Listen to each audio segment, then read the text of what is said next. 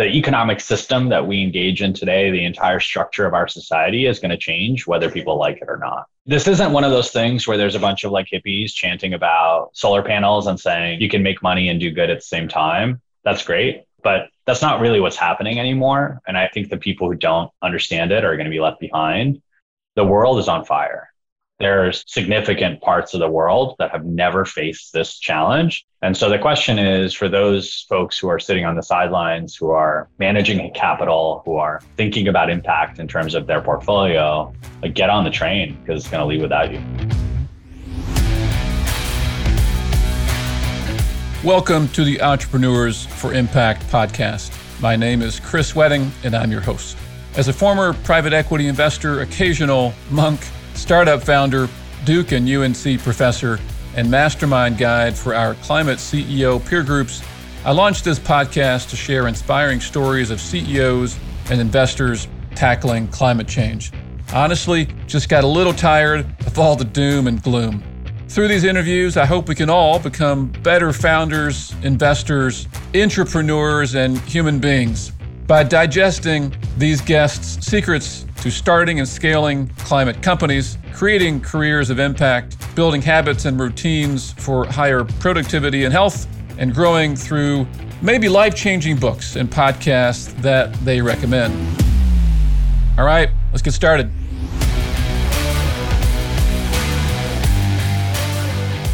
My guest today is Dmitry Gershenson. Dmitry is the co founder and CEO of Enduring Planet, a pretty unique financier of climate focused companies. In their words, Enduring Planet is a fast and founder friendly provider of non dilutive capital for climate entrepreneurs. Apply in 10 minutes, get funded in 30 days, no collateral, no personal guarantees. I mean, look, I'm a fan. If, if that sounds hard to believe, that's because it's different. Check them out. Uh, in addition, Dmitry is a former entrepreneur, prior lead on Meta's Energy Access program, a $15 million investing initiative that enabled energy access for 3 million people and unlocked nearly $500 million in additional capital in underserved markets like Kenya and India. He's also the board member at EcoSafi, which I'm sure I'm butchering the pronunciation of. they are a, an important lower carbon capital backed climate startup enabling clean cooking in emerging markets. Check them out as well. In this episode, we talked about Enduring Planet's plans to provide $2.5 billion in non dilutive funding to founders over the next five years, how they're able to provide term sheets within seven days and funding within 30 days, assuming, by the way, the counterparties, the, the entrepreneurs, are pretty quick with the turnaround of info they need. Of course, why he believes that we need to be funding $700 billion of corporate debt as part of the $5 trillion we need each year to mitigate the worst of climate change. We also cover the kinds of resources that they are building for founders that they fund, as well as those they don't, because look, it takes, takes all of us here how he set out to build a startup fintech that did not require 80 hours of work per week, and lots more. Hope you enjoy, and please give Dmitry and Enduring Planet a shout out on LinkedIn or Twitter by sharing this podcast with your people. Thanks. Dmitry Gershenson, uh, co founder and CEO of Enduring Planet, and perhaps a brother from another mother. How you doing? What's up, man? Good to see you. Good to talk to you. Thanks so much for having me on the show. Yeah, for sure, for sure. Well, you know, before we pressed record, I joked, um, as I do on some of these shows, about needing slash wanting to hook the listeners to make sure they listen to everything with with a you know coming out of the gate hot. And here's our coming out of the gate hot the setup, Dmitry. So so how much feels quite contrived? How much capital Just kidding. How much capital, Dmitry, are you all looking to place in climate tech in the next five years? Boom, fill in the blank, go. Two and a half billion. Boom. Not million, billion. Two and a half billion placed. Yeah. And and Dmitry, what what kind of capital will that be? Non-dilutive. Uh, no equity, no warrants, no nonsense. Gas. Just founder-friendly credit. Fast, simple, covering the entire spectrum of the market, SMBs, startups, later stage companies, instruments that are really tailored to serve the climate community. All right. So if, if, if we were if we were texting or writing, there would be like this giant either emoji with the head blowing up or the uh, the three like big dark circles of like you know oh my gosh. So yeah, two, two and a half billion bucks over the next five years of non dilutive capital, not taking equity in these companies, you know, credit debt facilities, creative debt facilities. Sweet, we did it. Okay, I know That's every it. listener is show's over. Yeah, freaking attention. All right, cool. now, now that they're like, well, I'm intrigued. What in the world does Enduring Planet do? What do you all do, Dmitry? So we provide growth financing to climate entrepreneurs. We do that by deploying debt, right? So this is capital that requires repayment in the near term. It's not driven by a liquidity event like equity. Today, we invest via a single instrument. It's a revenue based financing product. So we offer teams cash and they commit to giving us a portion of their revenue for a fixed term. There's no collateral, there's no personal guarantees, there's no liens, there's no complex covenants. It's super simple 10 minute application, a week to get a term sheet, 30 days to get funded. We'll compress that timeline dramatically over the coming months because we're going to be integrating a lot of automation into the process. Our goal is to do term sheets in 48 hours and funding in well, sure as hell less than 30 days. We will also be launching additional products. So our new instrument is coming out, I would say, To say October, where we'll be supporting much earlier stage companies with credit products. Um, I'm not going to get too deep into it, but uh, I'm really excited for this to come out. It's uh, close to a $50 billion a year opportunity that we'll be lending into. But I think, you know, the bigger picture here is that climate needs 5 trillion a year of investment for us to all survive. That's like, that's the North Star. Of that, we think about 700 billion a year needs to be in the form of, of effective credit solutions spanning the sort of gamut of corporate finance. This isn't project finance we're talking about. That's like a whole other bucket, right? This is just balance sheet lending. Uh, we think that's like a 700 billion a year problem. And so even if we do two and a half billion in the next five years, it's a drop in the bucket of what we actually need to accomplish to all stay alive. It's still a big number. Like I'm very proud of that number. We're going to hit that number. Hopefully we can exceed it. But in the grand scheme of things, like there needs to be a hundred of us to really turn the tide.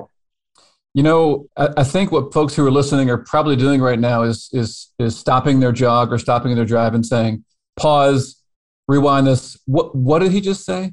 Th- those are yeah, some those are some fun numbers, which I want to I want to come back to those numbers in a second. But I, I'm also thinking about a bit of a an analogy here.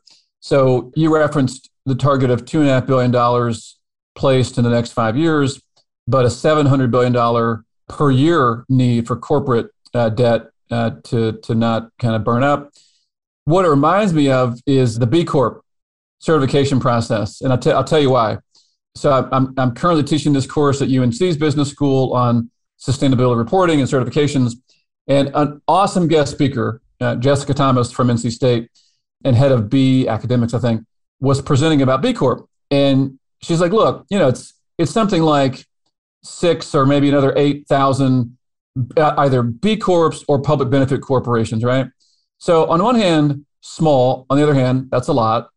Um, but their tool the B impact assessment has been used by like, I don't know, 130 or 120,000 companies.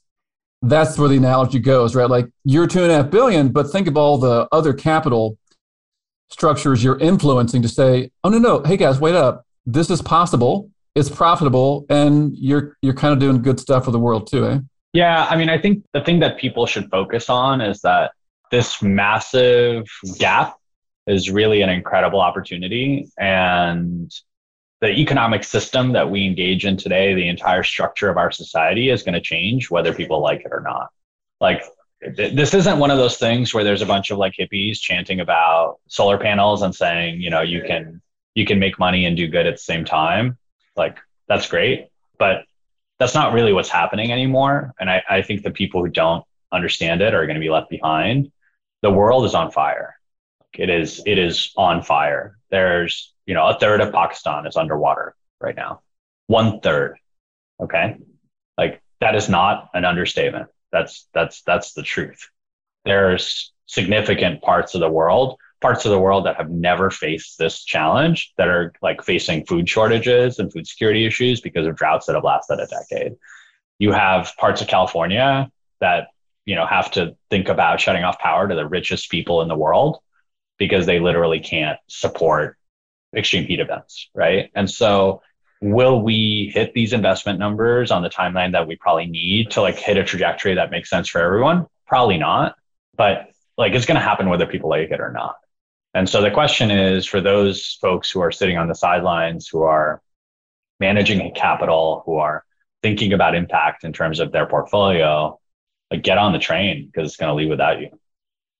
Yeah, right. So, so connecting the dots again here, the course I teach in an hour at Duke University is is on ESG investing, and it's cool because half well, many of the students are master masters of environmental management students. They totally get the environmental climate change piece, but they're newer to finance.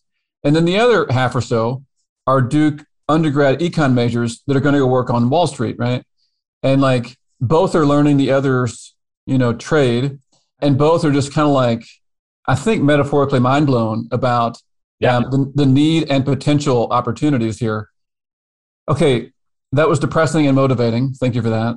Those numbers. Uh, the, the, the, I mean, that's what climate is. I know. This is. I, know. I, I think this is one of the things that I like. A lot of people talk to me about. They're like, "How do you stay hopeful mm. in the context of what's going on?" As a person who's like steeped in it day to day, and the answer I give is often not what people expect, which is like, I don't have a choice to not be hopeful because given all the information that's presented to me, I have sort of two directions I can go. I can either crawl into a hole, and, and I'm sort of paraphrasing actually something that a graduate school professor of mine told me on like the first week of our grad program. I did a master's at Berkeley at the Energy and Resources Group, and you know, it's basically like, look, once you learn about what's really going on and where we're at, how far we've come, and all the steps we didn't take when we should have taken them, you have two options. One is you fight like hell because everything depends on it, and you you you have to invest. You like sort of have to be optimistic because otherwise you give up. Mm. And I'm not about giving up, mm. right? Mm. Like I have I have a lot to give, and I believe a lot of people have a lot to give, and I believe a lot of folks are really motivated to like make inroads on this problem and the amount of effort and investment and care and excitement that I've seen in the last year alone shows me that I'm not I'm not the only person thinking about it this way. It's time. It's been time, but now it's like really time. Yeah. No, I think it's all super well said. Obviously, you know, we agree with each other on this topic. And some, you know, some listeners of the podcast um, may remember that the first name for the podcast was the climate torch, which both means we're burning and also like let's be not me, but let's be let's let's let the guest be a light of you know hope, right? Like here's the way, right here. Follow me with the torch. By the way, uh, for those listeners, little little marketing advice. I was told by a dear friend when I asked her for branding advice. She said, "Well, you know, right now you have Entrepreneurs for Impact, this climate CEO group. You got a newsletter. It's called Zero. You got a, a, a podcast called Climate Torch. She's like, you know, if you were like Ford Motor Company, yeah, have different products, different names. You're not, you know, pick one. Yeah. I was like, oh, I feel both like fleeced and enlightened. Yeah. Okay, back to our focus here. Let's go back to your numbers, Dmitry. Um, so the, the, the, the time it takes to apply for your revenue based financing product, 10 minutes. But I heard, look, automation, baby. That's going to get shorter. I think I heard 10 minutes. I'm sorry, sorry, 10 days a week. A, a, week, a week to get a term sheet. Yeah. Yeah. Okay. Usually, yeah. It kind of look. It depends. Uh, we give people the option to apply for financing without con- connecting their financials to our API. If they don't connect their their banking, payment processing, and accounting, then our underwriting takes longer. We have to uh. sort of manually review documentation. So we can do it in a week. We've done it faster, but we give people optionality because we know we're still building trust in the market. And that's okay. Cool. Like we'll we'll earn it. I'm not yeah. worried about that. Yeah, I'm not worried about it either. Um, and then 30 days to get funded. That, That's usually the time between yeah. like the start of the application, as long as you know people respond to diligence questions yeah. on time, as long as they get all of their signatures and approvals on time. Um, yeah, it takes us about 30 days to fund. Okay. So let's just compare contrast, shall we? Um, g- given the other options that the kinds of companies you're backing have, what does your timeline to fund look like versus other timelines? So, you know, we compete with all sorts of different capital, given that we serve such a broad array of the market, right? In the SMB community, our competitors are banks. Banks suck at deploying capital. How do you really uh, feel though, Dmitry?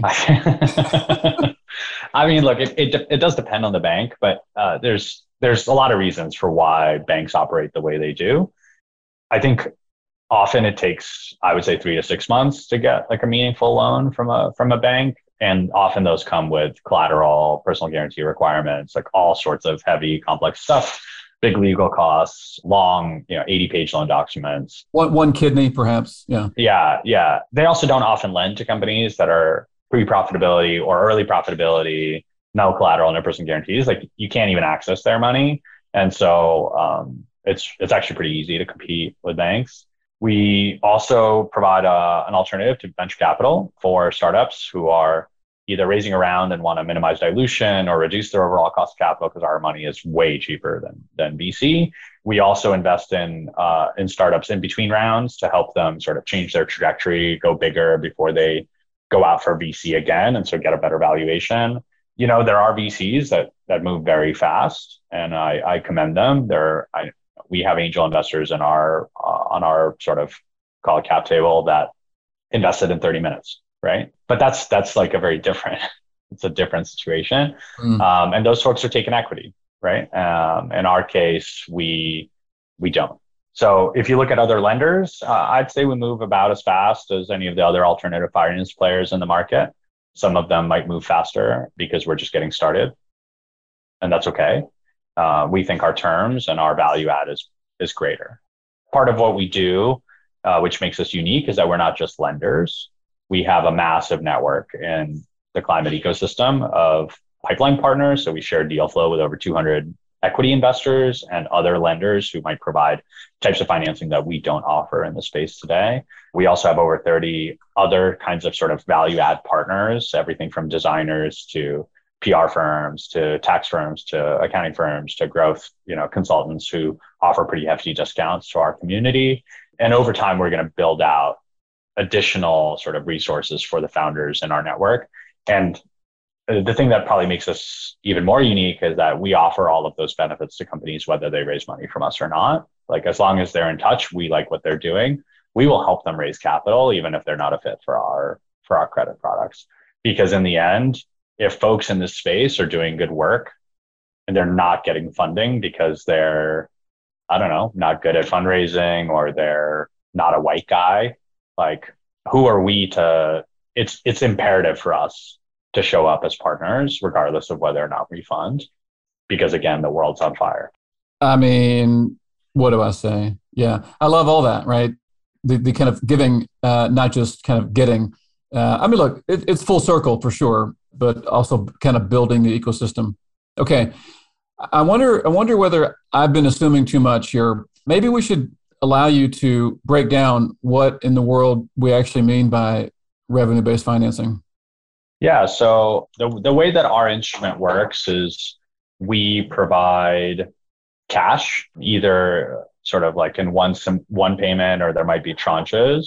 And then a company commits to giving us a portion of their gross cash receipts for a fixed term. So typically we're lending upwards of half a million in a sort of first check and they're giving us some percentage, you know, between one and I don't know, six or seven percent of top line revenue for one to two years.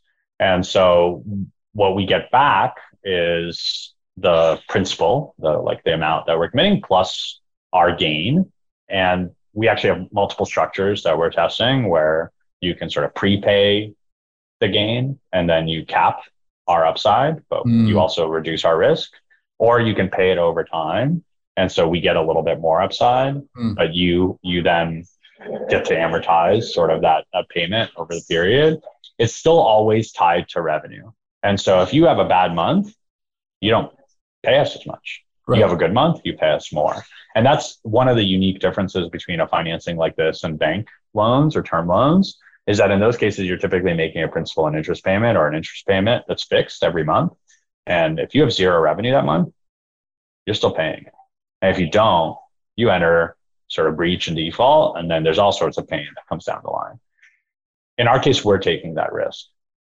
And that's like that influences how we underwrite, it influences how we structure. But in many ways, it's a way more founder friendly model, especially for folks who can't perfectly predict their revenue. And frankly, like if you can perfectly predict your revenue, I still think it's a really effective instrument. Uh, but you can you can often do a lot with that kind of financing as well. It's pretty straightforward. There's no there's no gotchas. We actually put our term sheet on our website. We give people the power to estimate how much revenue based financing they can raise with a like a handy calculator. We're very transparent about how our funding works. Um, and and people seem to like it. So we have a we have a few case studies of investments we've done today. You can start to take a look around why people chose our capital. We've invested both in small businesses and venture backed companies, um, and we're going to do a hell of a lot more in the coming months. Can you um, can you say a little more about the kind of company? Um, yeah, you, you, mentioned like you know levels of profitability, or you know are they VC backed? Are they not? Kind of cash flow or lifestyle what, what, what are some examples, I suppose, of types of companies, maybe stage or size or whatnot? Sure. So, you know, with, with the revenue based financing product, what we're looking for is consistent growing revenue with strong gross margins. And, and that's not net margins. So we're not looking for profitability. What we're looking for is consistent growing performance over time. And with a venture back company, there's also runway requirements. Like we're not going to give you a loan if you're about to run out of money but generally we will fund companies that are you know doing at least 25k in monthly revenue gross margins of over 35% gross again not net and we we typically want to see about 30% uh, year over year growth and so you know with startups like we're we're looking at software businesses we're looking at at small hardware businesses we're looking at sort of hybrid hardware plus software models we're looking at recurring services on the SMB side, it's a lot of like recurring service businesses, solar sales, solar installs, composting. You know, basically, if you're in the climate economy and you're consistently generating growing revenue, like you're probably a fit for us. We don't care if you've got a massive TAM. We don't care if you went to an Ivy League school. We don't care who referred you. Like we empirically assess every company based on their fundamental economics and then we make an investment decision mm. and so as long as you meet our credit criteria then we'll give you capital right and we, we also like i think a lot of investors in this space have you know pretty discrete requirements around climate impact right they're like oh i want to see a gigaton of emissions reductions over 50 years and i'm like that's great okay i have lots of thoughts about investing like that but we don't invest that way so for us as long as you're involved in climate as long as the direct mission of your company is to sort of build a new climate economy, you're in scope for us. You could be doing indirect impact, direct impact, you would be doing adaptation and resilience. Like all of that is of interest to us. And we particularly want to fund underrepresented entrepreneurs, diverse teams, and companies serving marginalized communities. So that's actually, you know, you talked about B Corps and PBCs. Like we're a we're a public benefit corporation uh, and we have a dual mission. So it's to provide founder friendly financing to climate entrepreneurs and to support underrepresented founders, diverse teams, and companies serving marginalized communities. And actually, I would say I think like all but all but one company in our portfolio today meet one of those criteria. Maybe they all do now that I think about it. And uh, over 80% of our pipeline meets one of those three criteria. Mm. So, you know, a lot of folks talk about DEI in their work, like we're we're doing it. What is also interesting is as you describe the kind of company that's in scope, what I know you're also saying is, hey, founder or CEO, we know you've had trouble raising perhaps from other sources because you don't know somebody, because you didn't go Ivy League, because your total addressable market is too small or your gigaton estimations are not not high enough guess what? We're here for you, baby. Right? Um, yeah. Yeah. Yeah. Right. We don't. We don't like. I think this is what distinguishes us from VCs. Right? VCs want to make bets that have big exits. that are sort of concentrated that have a very unique structure and model. And like, I want to fund it all.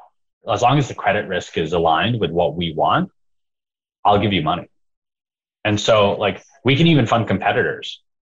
We don't we don't really care, right? Mm. Uh, this market is so big that uh, I don't. I mean, look, there are certain spaces where like we probably won't have too many investments because you know, oh, if you're doing carbon offsetting for the top five big tech companies, like there's probably only so many of you that that could be.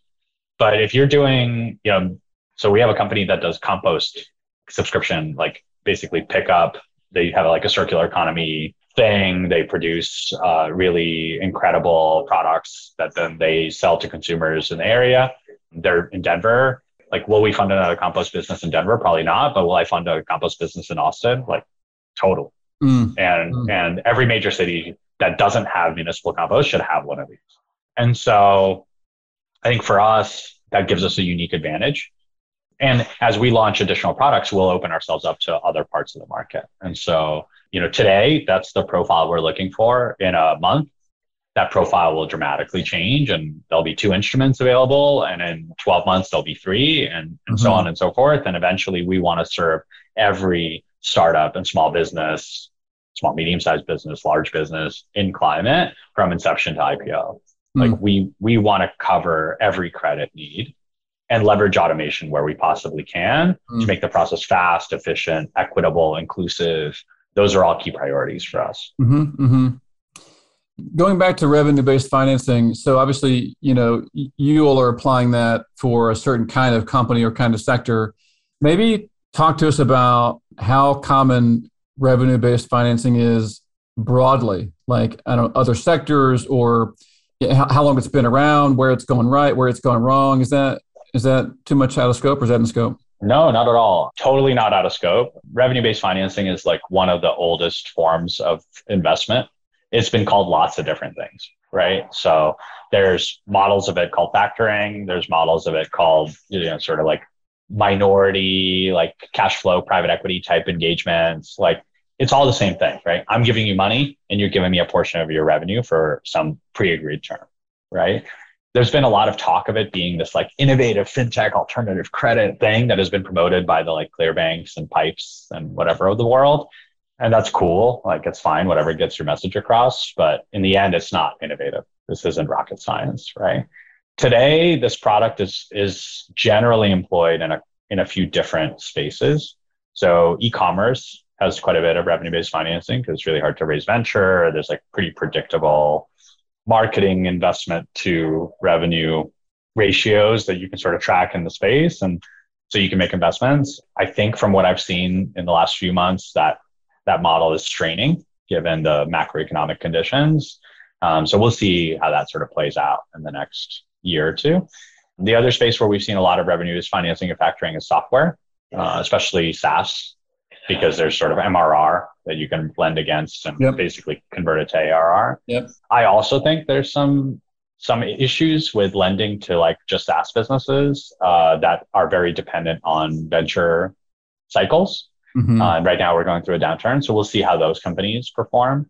We apply revenue-based financing a little bit more broadly. So we believe that kind of a unique moment right now where as a whole, climate is going only in one direction. And that means revenue is really only going in one direction. So at a portfolio level, there's this like macro wave supporting these businesses where like, again, world's on fire. And so like there's a lot of demand, both from capital and from customers and from like an emerging class of consumers, both like people and businesses and corporations and governments who are like, holy crap, we gotta fix this problem now. And so we think that as long as companies demonstrate consistent growing revenue over time with a with sort of strong gross margins and a business model that is somewhat predictable, we can lend via revenue-based financing. So that, you know, as I was saying, we like we apply it to to software, like a lot of other folks in e-commerce, sure. But we also apply it to hardware. We apply it to hybrid revenue models where people are selling hard- hardware and software. We apply it to recurring services. Like we think that all of those spaces can benefit from a product like this. Cool. How about uh, th- thinking about you as a co founder, CEO yourself, not just a financier, uh, but also growing a company. What, what, what's been the hardest part of growing Enduring Planet?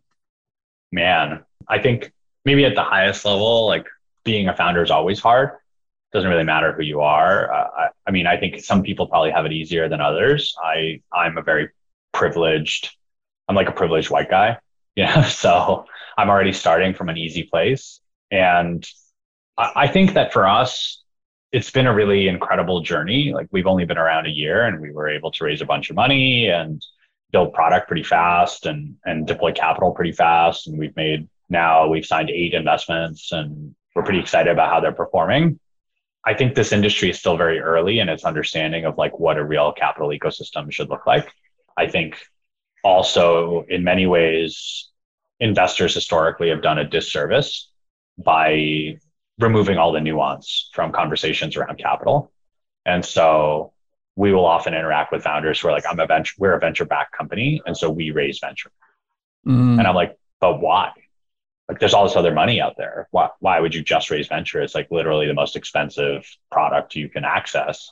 And it comes with all these strings attached. And they're like, but we're a venture backed company. That's what we raise. And, and so that's why we invest a lot in founder education, both around raising venture capital more intelligently and, and efficiently, but also around thinking about how do you access alternative other forms of capital so that you can be capital efficient, so that you can be thoughtful about how you allocate ownership, so that you can sort of optimize for cost of capital. Like there's all these things that founders don't, I think, often do. And then I think on the on the other side of it is educating the rest of the community to sort of participate in the ecosystem in a way that works for everyone. I think part of what's been really fascinating is learning about the different incentives that drive behavior in this market and and getting a sense of like okay well you know this type of investor is actually their customer is not their investee. It's like their lps and so they're not incentivized to behave in a certain way that's actually best for founders and so like understanding that and navigating that ecosystem has been really fascinating. I mean, look, in the end, like the things that are hard are the same things that are hard for any other founder, right? It's like getting enough rest and having enough time to do all the things, uh, making sure that you remain focused and only pursue the opportunities that really matter in a given moment because there's always too much. Navigating the ups and downs of of running a startup. Um, I think even the best of us have like this kind of roller coaster experience mm. and like staying sane through it is is hard. But in the end like we're so we're so lucky and we're so fortunate that we had early support. Like we came out of a venture studio so we didn't have that period of time where we were like eating ramen and not sleeping and you know like i can't even do that. I've got a four year old and a mortgage. So like that's that wasn't even an option for me. And and then we were lucky because we like i came into this this role already having had a network in the space. And so it, in many ways, it was easier to raise capital to like fund that first stage. And my co-founder had raised an insane amount of money for her last debt vehicle. And so it was in some ways easier for us to raise debt. Like I, I, there's, it's pretty rare that a, a first time fintech can raise as much capital as we did for our first facility at the cost that we did, because it was like a lot less than our peers had to pay. And partially that's because we're in climate and partially that's because we had the network. And so, like, mm-hmm. you know, we are stupid lucky and like we are very aware of that and we take, we're not taking it for granted. Like, mm. we, we've been given a lot of resources and we have the privilege to take those resources and put them into the hands of really talented entrepreneurs solving this problem. And we're going to do that fast and we're going to do it again and again and again. And coming back to the original point, we're going to put a lot of money in the hands of climate entrepreneurs in the next few years. And hopefully other people do the same. Yep, yep, yep. Well, I mean, what part of what you're saying is along the lines of that set, of that quote, right? The, those to whom much has been given, much is expected in return, right?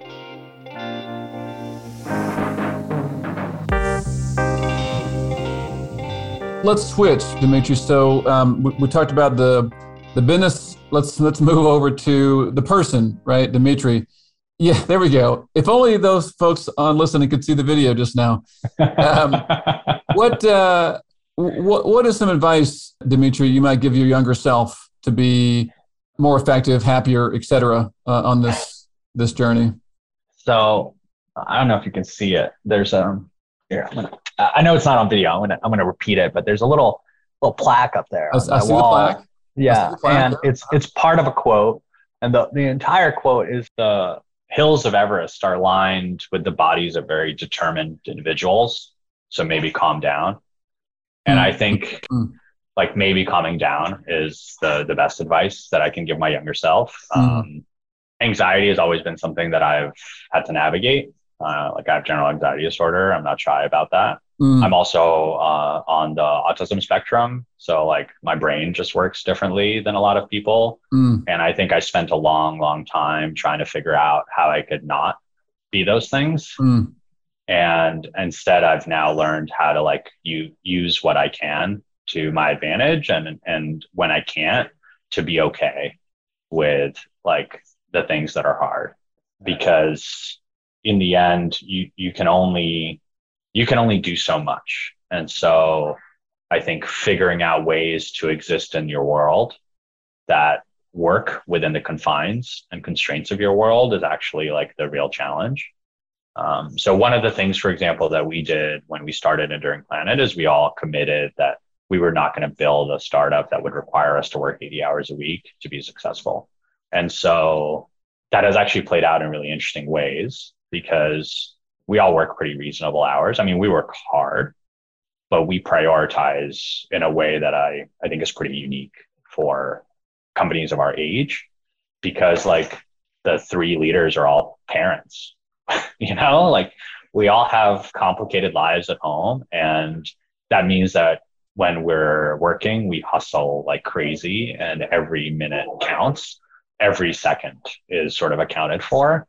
And that's okay it means that when we go home, like I can spend time with my four year old and I don't have to, I don't have to be on Zoom calls till midnight. Mm-hmm. That's one. I think, I think the other thing too is that I have always wondered whether or not the choices that I was making about my career, or the things where I spent time were sort of right in this, in the sense of like what other people perceive or believe is right. And I found that most of the time when people tell me that I'm wrong or that I'm like envisioning a, an idea that that won't work uh, that i'm actually on the right track and so mm-hmm. maybe just reminding myself that like lots of people will have lots of opinions and everybody's got an opinion well there's there's an expression around that it involves yeah. a body part yeah, yeah. Um. and and and and odors i'm you know i'm usually like very vulgar in my um, yeah. vernacular and i'm trying to be i'm trying to be less so um so you know, I'll keep it to myself. Yeah. Yeah. I, I debate about how much vulgarity to just, you know, drop in a public forum like this. Occasionally it comes out, but uh, anyway. I'm very um, proud of myself. I haven't like I haven't said the F word once, so I'm I'm doing well. Not while recording, no. Yeah. Um, well, you know, on the first part of that, committing to not build a company that required 80 hours of, of work per week, you know, if you think about the name of your company and your parent company, enduring, right? This is not a short sprint, right? This is like, I think if I recall one of Enduring Ventures founders, Xavier, isn't the quote something like, or maybe it's it's it's um I forget which founder it is, talking about building uh, or, or building or, or buying, I, I suppose, beautiful businesses that you own forever, right? Yeah. If you want to endure forever, thrive forever, you you can't you can't burn out, right? I mean, I think there's this ethos in in sort of like I don't know if it's Silicon Valley or if it's all sort of venture backed startup ecosystem where um, if you're not working, you're you're failing, you're losing. That like you know if you don't work 16 hours a day, your competitors will beat you, you know, or whatever. Maybe that's true in certain very crowded ecosystems, but I think in the end, like you need to build a business that you can navigate efficiently and effectively. If you're in charge, you have to be okay. Because if you're not okay while you're doing it, you're going to screw it up.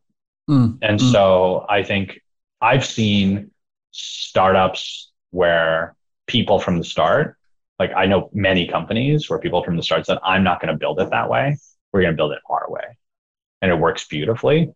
And yeah, there's lots of companies where people like work, you know, 80, 90 hours a week and everybody sleeps in the office and you just like crush it and it works great. And for every one of those, there's 99 where people burnt out and couldn't cut it and made bad decisions all the time because they were exhausted and they were broken and they didn't have good balance. And like, I don't think it has to be that way. And you know what? Maybe in three, five years, like you'll have me back on the show and I'll be this like failed founder of a fintech startup that never went anywhere because we didn't work more than 40 hours a week or 50 hours a week. And like maybe we'll have that conversation then.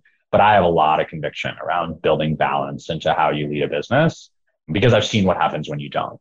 Mm, mm. A question that uh, I like to pose to myself or the CEOs in our mastermind or even students is like, what are you solving for? You know, and sometimes what you're solving for should include other things like health and yeah. wellness uh, on, yeah. on this very short, this very short journey we have on the planet. Yeah. I mean, it has to. You're like whether whether you're building an uh, an enduring company that you know is forever or not. If you're building a startup, it's a marathon. Like it's at least I don't know. I'm going to shoot myself in the foot saying this. But like, don't say it. Don't you know, say it. Yeah, yeah, it's a while. Yeah, there it's you go. It's a long time. It's not a year. It's not three years. It's a long time, and you have to be at the top of your game every day. That's the thing that I think a lot of folks don't realize. And and I'll give a, a concrete example as we wrap up. Right, like when we did our pre-seed raise, I pitched I think 240 investors, and there were parts of that process where I was doing five plus pitches a day every day. And at the time, my thought was I need meeting density and volume matters and like I can totally do it.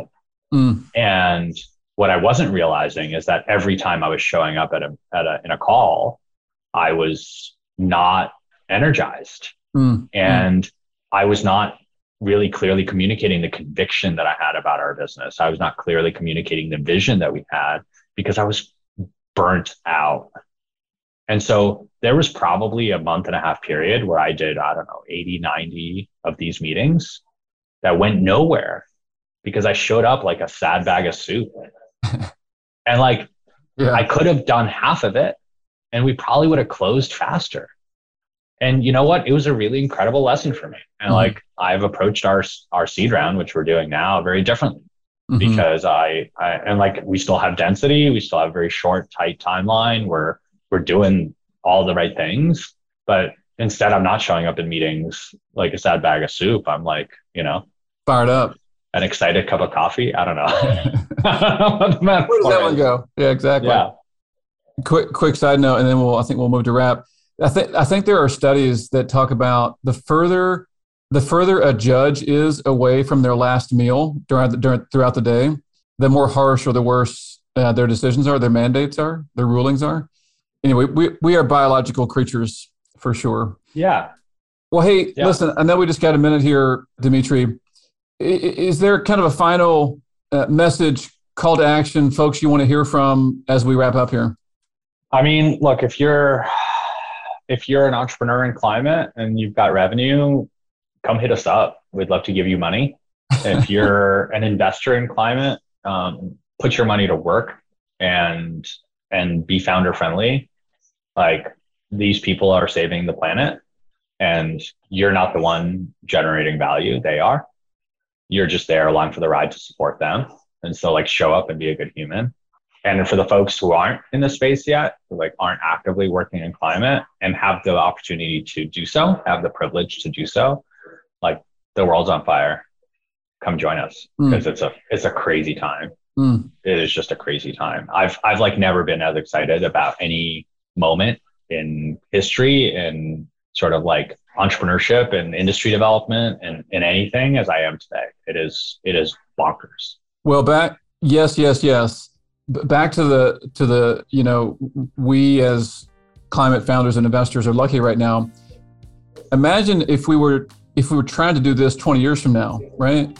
The ability to have an influence I think would be far less, right? Whether well, anyway, I think we'll just leave it there. That that's an extra version of.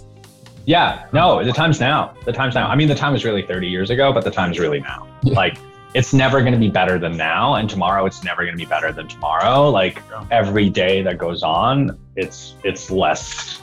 So come join us. Right on. Hey um great stuff. Dmitry we are rooting for the success of enduring planet and all the companies you're supporting. Talk soon. Excellent. Thanks chris